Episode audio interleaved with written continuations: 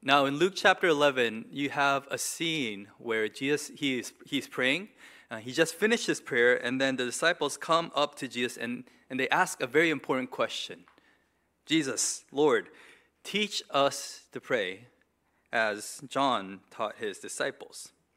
And what follows this simple question is what we commonly known as the Lord's Prayer. Now, in Matthew 6, we have kind of a longer uh, version of the Lord's Prayer. Uh, Luke's account of the Lord's Prayer is quite short, condensed. Uh, but nonetheless, what we learn is this the Lord's Prayer is not just a prayer that we habitually recite or remember. Uh, it's not this magical prayer that if we pray, all things happen and, and God is honored and glorified. Now, I think it's a great prayer, but it was never meant to be this religious prayer that's simply recited. It's meant to be a prayer, a template for a prayer, a pattern of a prayer.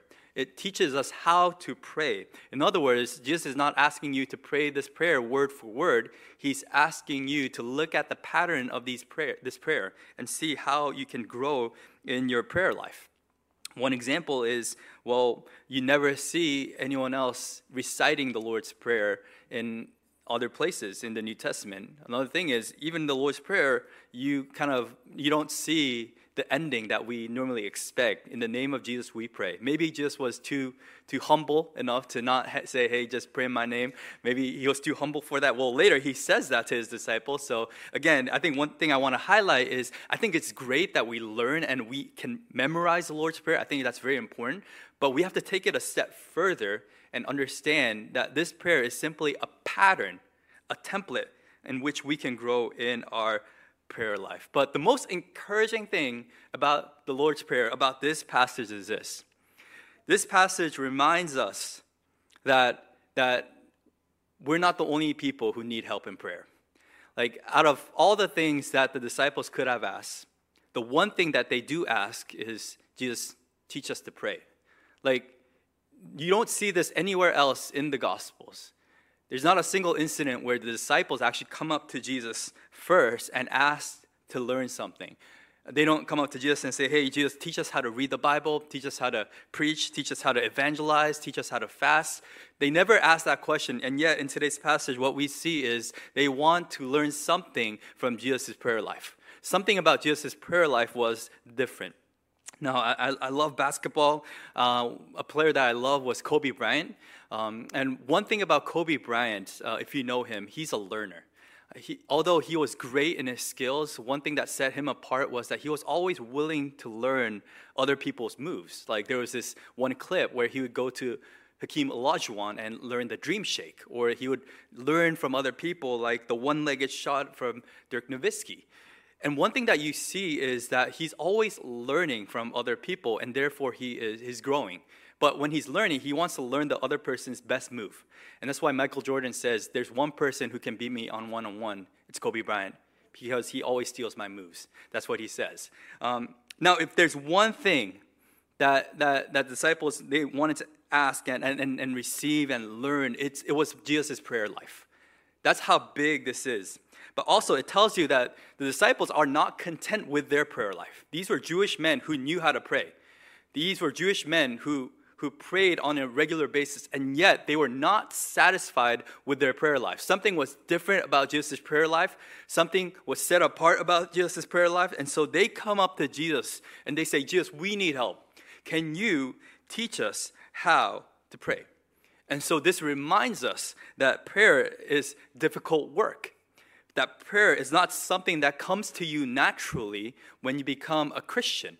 You might think, man, if I just stay as a Christian for X amount of years, I'm going to learn how to pray. No, notice that it's not something that automatically happens in your life, it's a discipline that you have to learn.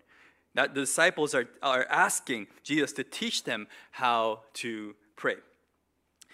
And I think it's because the reason why prayer is so difficult, it's because it's unlike any other spiritual discipline. If you think about fasting, yeah, you can discuss about the importance of fasting, why you need to fast, in a certain period of time, but you never have to question how you fast.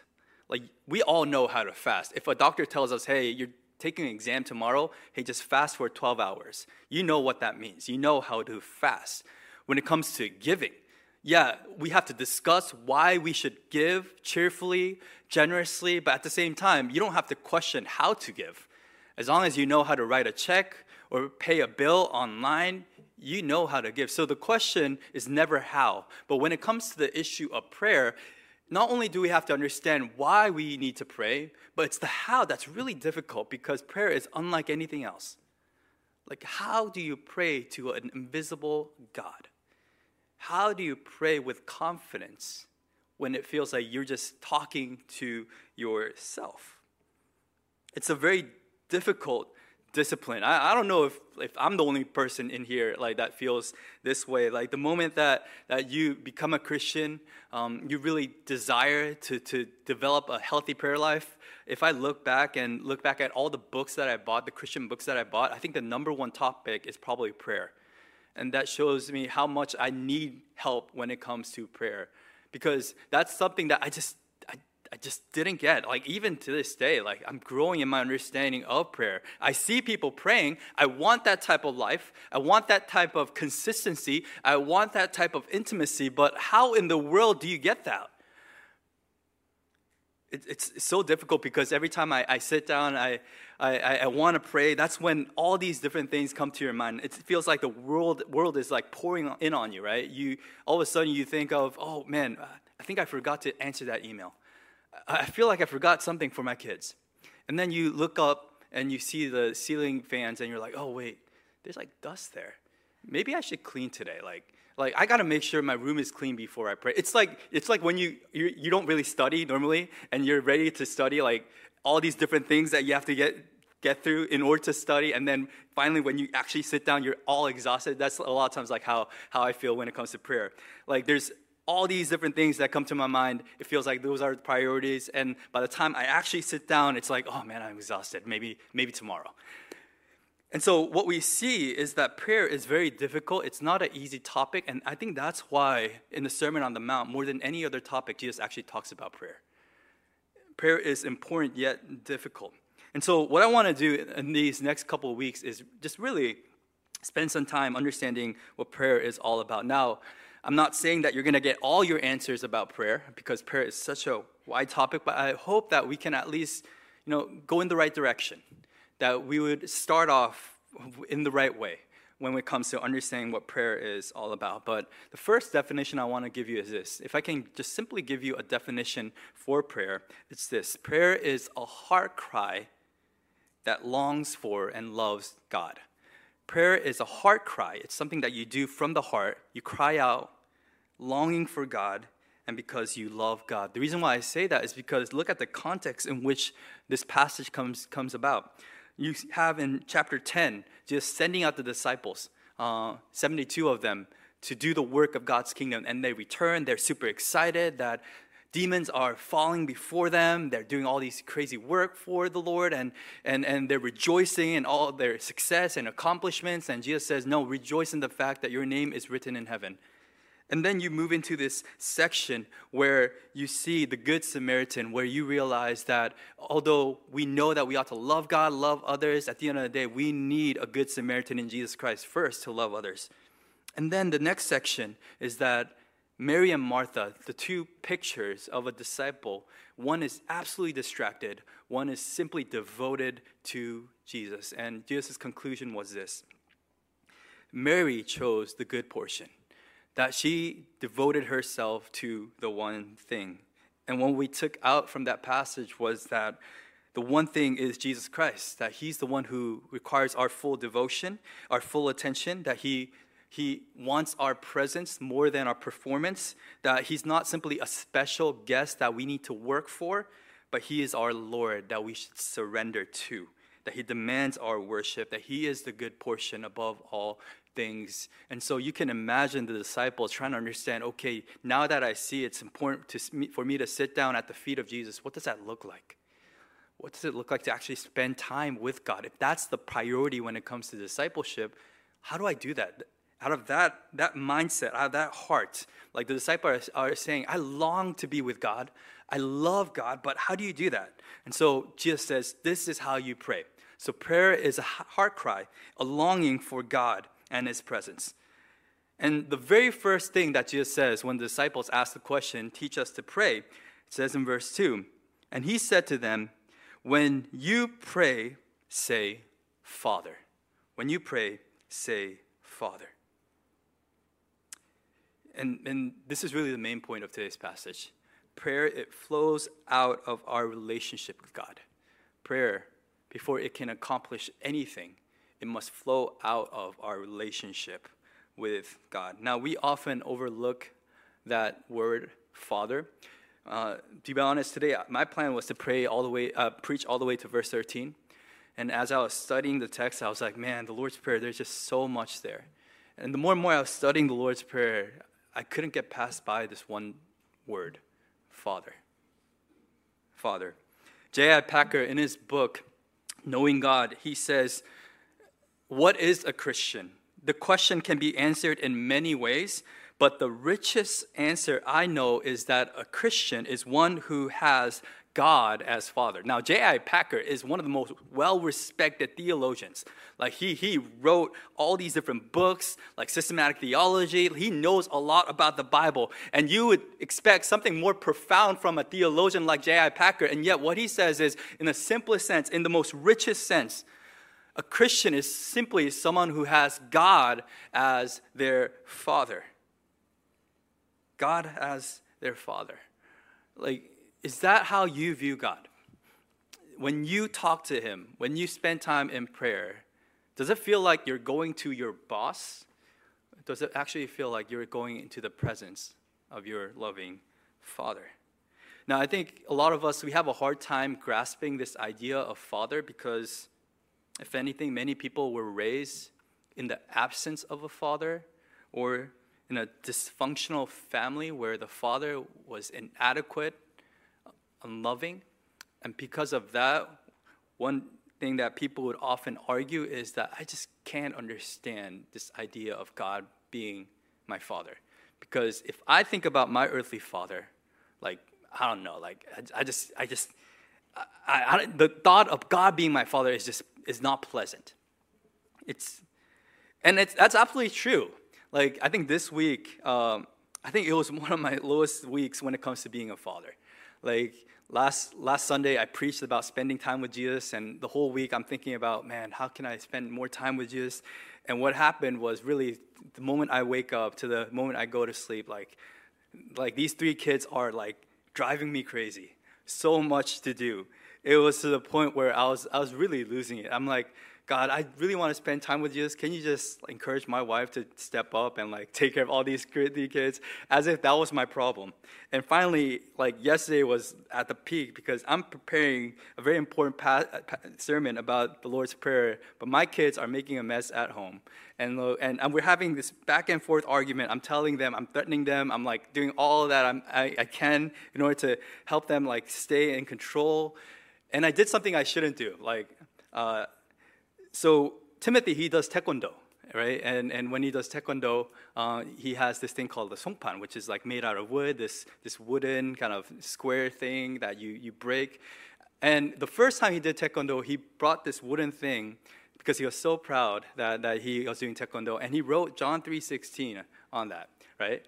And he wrote that. And so yesterday, like, the house was a mess, like, terrible, and, like, and he's, he's still like joking around, like playing around, and he I, and I see that wooden thing, like he has it in his hand and he's playing, and so I, I take it from him, and I, I hit it, and and it broke, like John three sixteen, cut in half. And it's like and it's like number one, like it was like it was one of the low moments as a father. It's like immediately I went, I got some tape. I'm like Timothy, I'm so sorry. Like like this should have never never happened. But what I'm trying to say is this: like, as I'm preparing and thinking of a sermon, that, that's how sinful I can be when it comes to being a father. It is really hard and difficult to be a father. And because of that, because we have seen so much failure when it comes to our earthly fathers, I think we have a tendency to think or imagine that God as a father can fail us as well. But I love what, again, J.I. Packer says in his book. He says this God has not left us to guess his fatherhood by analogies from human fatherhood. he revealed the full meaning of this relationship, cone and for all through our Lord Jesus Christ. The way that you understand the true nature of the Father is not by looking at your earthly father. Hopefully, your earthly father is good enough that you can see bits and pieces of God the Father. But the true way that you understand the depths and the love of the Father is by looking at the relationship between God the Father and God the Son. When I look at Jesus, there is no doubt in my mind that the Father, like, you know, not even questioning, like how the Father loves Jesus, like, and the, and the Son loves the Father. That's the relationship that Jesus Christ has with his heavenly Father. And what the passage is telling us today is that that's the Father that you're calling to when you're praying. Now, in Matthew 6, the same passage, the same Lord's Prayer is given to us. Do you guys remember how it begins? Our Father in heaven. That's a big deal because Jesus doesn't say, hey, this is my Father, and you pray to my Father. He doesn't say, you just pray to the Father. He says, our Father. The same Father that I have fellowship with the fa- same Father that I deeply love, the same Father that protects me, provides for me, that same Father can be your Father. That's what he's saying to the disciples. Like, if you are a faithful follower of Jesus Christ, if you have placed your trust, your faith in Jesus, if you are redeemed by his blood, the Bible says that you have a Father, that you are adopted into God's family, and now you have an heavenly Father, and that heavenly Father happens to be the Father of Jesus Christ. And so you don't have to guess what the Father is like. You just have to look at how the Father, God the Father, interacts with God the Son. Galatians 4 4 through 6 says this But when the fullness of time had come, God sent forth his Son born of a woman, born under the law, to redeem those who are under the law, so that we might receive adoption as sons. And because you are sons, God has sent the Spirit of His Son into our hearts, crying, Abba, Father. So you are no longer a slave, but a son. And if a son, then an heir through God. It says that God sent His one and only Son to redeem us so that we can be restored in our relationship with the Father the relationship that was broken due to our sin. That we were just like the prodigal son, wanting our own life, wanting independence, saying that we don't need God to exist, we don't need God to feel pleasure, we can just live apart from the Father. Father, you as, as good as dead in my life. When we were far apart from the Father, when we were still in our distance, in our sins, in our trespasses, the Bible says God sent His Son to die for us. And through his redeeming work that we cry, Abba, Father. And it doesn't end there. God gives us His Spirit, His very own Spirit. And says in Romans 5 8, 15, it says, For you did not receive the spirit of slavery to fall back into fear, but you have received the spirit of adoption as sons, by whom we cry, Abba, Father. You, you are no longer slaves, but you are sons like, of the Most High. And through the Spirit, with confidence you can cry out, Abba, Father. This was the difference between Mary and Martha. Martha was working hard, but working as a slave. When Mary simply enjoyed the very presence of, of Jesus because she had confidence in her relationship with God. And so when you say the word Father, that's the first domino that needs to fall when it comes to prayer. That you have to have confidence that you have a heavenly Father. And Jesus is saying, I came for this very reason. He's revealing this word in the Lord's Prayer to remind his disciples I came to you so that prayer would no longer be a ritual, it would be a relationship. If you think about this, the Jews, they viewed prayer as a ritual, as a religious activity. You know, this was a big deal that Jesus would actually utter the words Father because no one does that. Like in the Old Testament, you have about 20 occasions where, yes, God is portrayed as a father, but not a single time when a believer actually addresses God Almighty as father. No one dares to do that.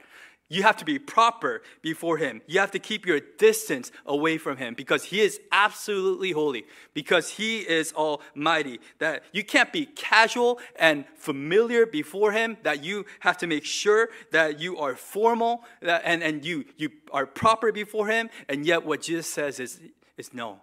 yes, God is infinite, but He's also your Father. Like you, you have a God who's willing to be personal, an infinite God who's willing to be personal with you. And if you don't get this, you will never pray.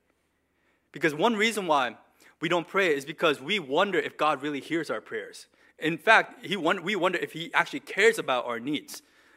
And, and what we're really questioning is is God really a father? Because a father absolutely will care about his son and his daughter. A father, like I would go to concerts and, and, and, and different things, children activities. My eyes are always fixed on my kids. I'm sorry, but like, you know, if we, everyone else is playing with each other, like that's great, but my eyes are always fixed on my kids because that's the relationship I have with my children. Like, and, and in the same way, the Bible is reminding us that God the Father has his eyes fixed on you as your dad. And you wonder if he hears, if he listens. Like Jesus came to break this ritual of prayer and to restore a relationship of prayer. So prayer flows out of our relationship with God. And what is that relationship? Is is God being our Father. God being our Father. And we said that we, don't, we should understand this word through the lens of our personal lives. We should understand this word through the lens of the life of Jesus. I just want to give you four things that you see when it comes to the Father Son relationship God the Father and God the Son. The first thing that you see is, is dependency. Like, as the Son, Jesus is always dependent on the Father. In John 5 19, it says this So Jesus said to them, Truly, truly, I say to you, the Son can do nothing of his own accord, but only what he sees the Father doing. For whatever the Father does, that the Son does likewise.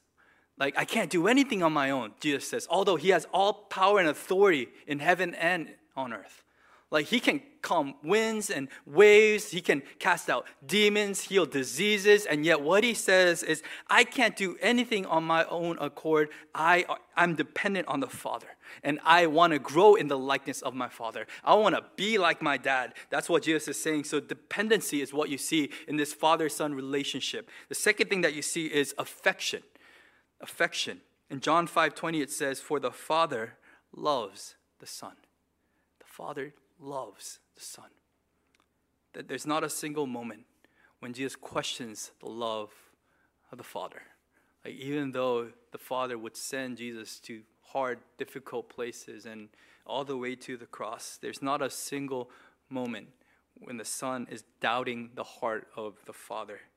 And the same way, you and I, when we understand that God is our Father, that we can have confidence in His love. The third thing that we see is presence. Presence.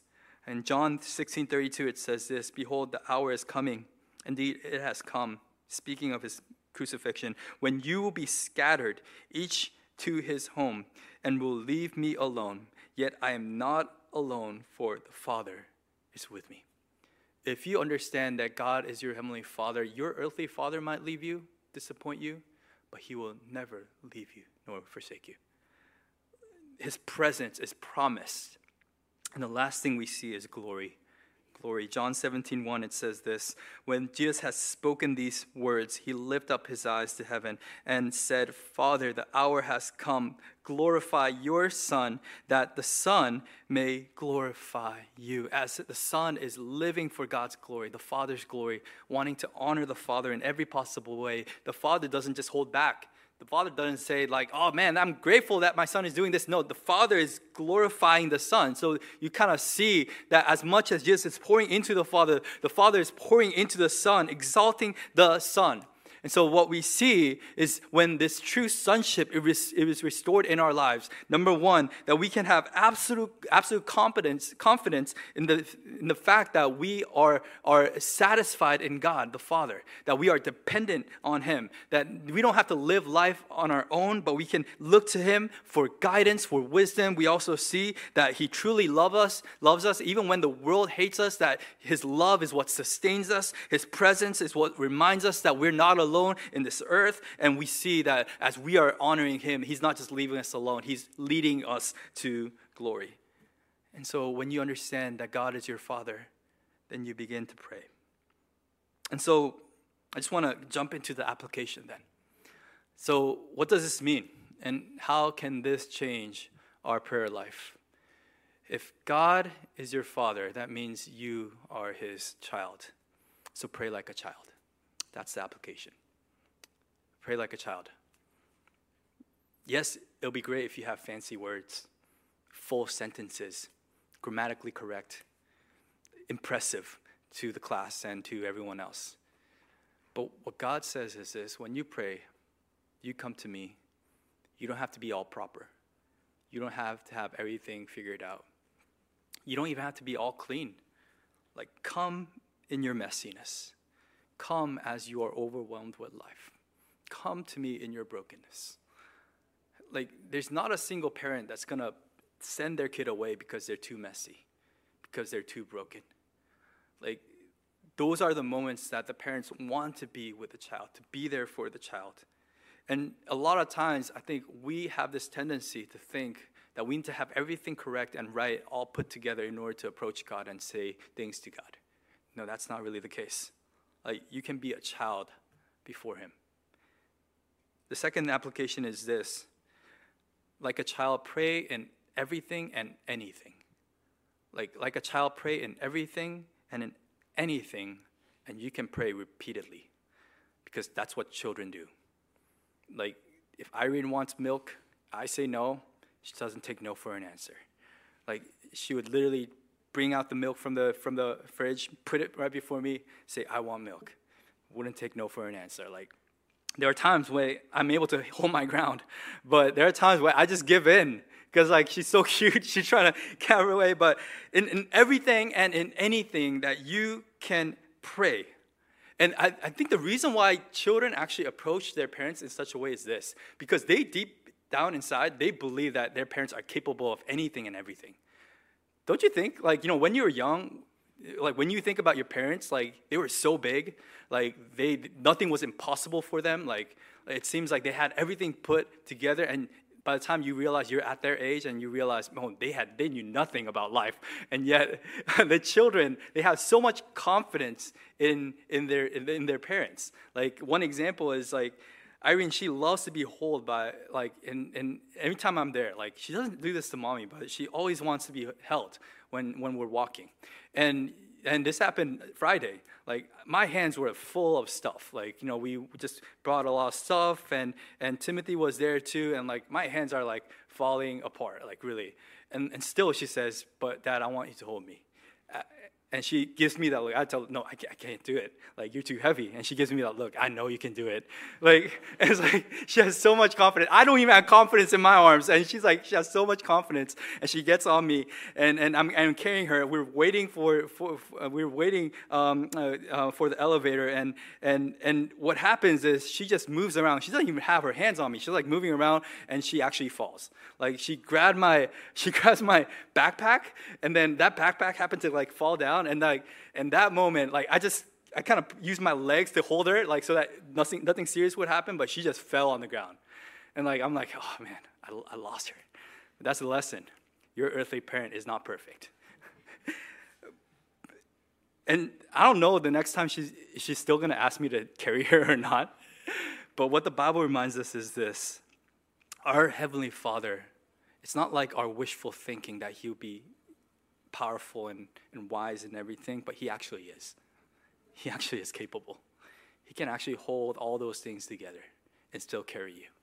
And so pray in everything and in anything. Nothing is too small for your Father. Pray.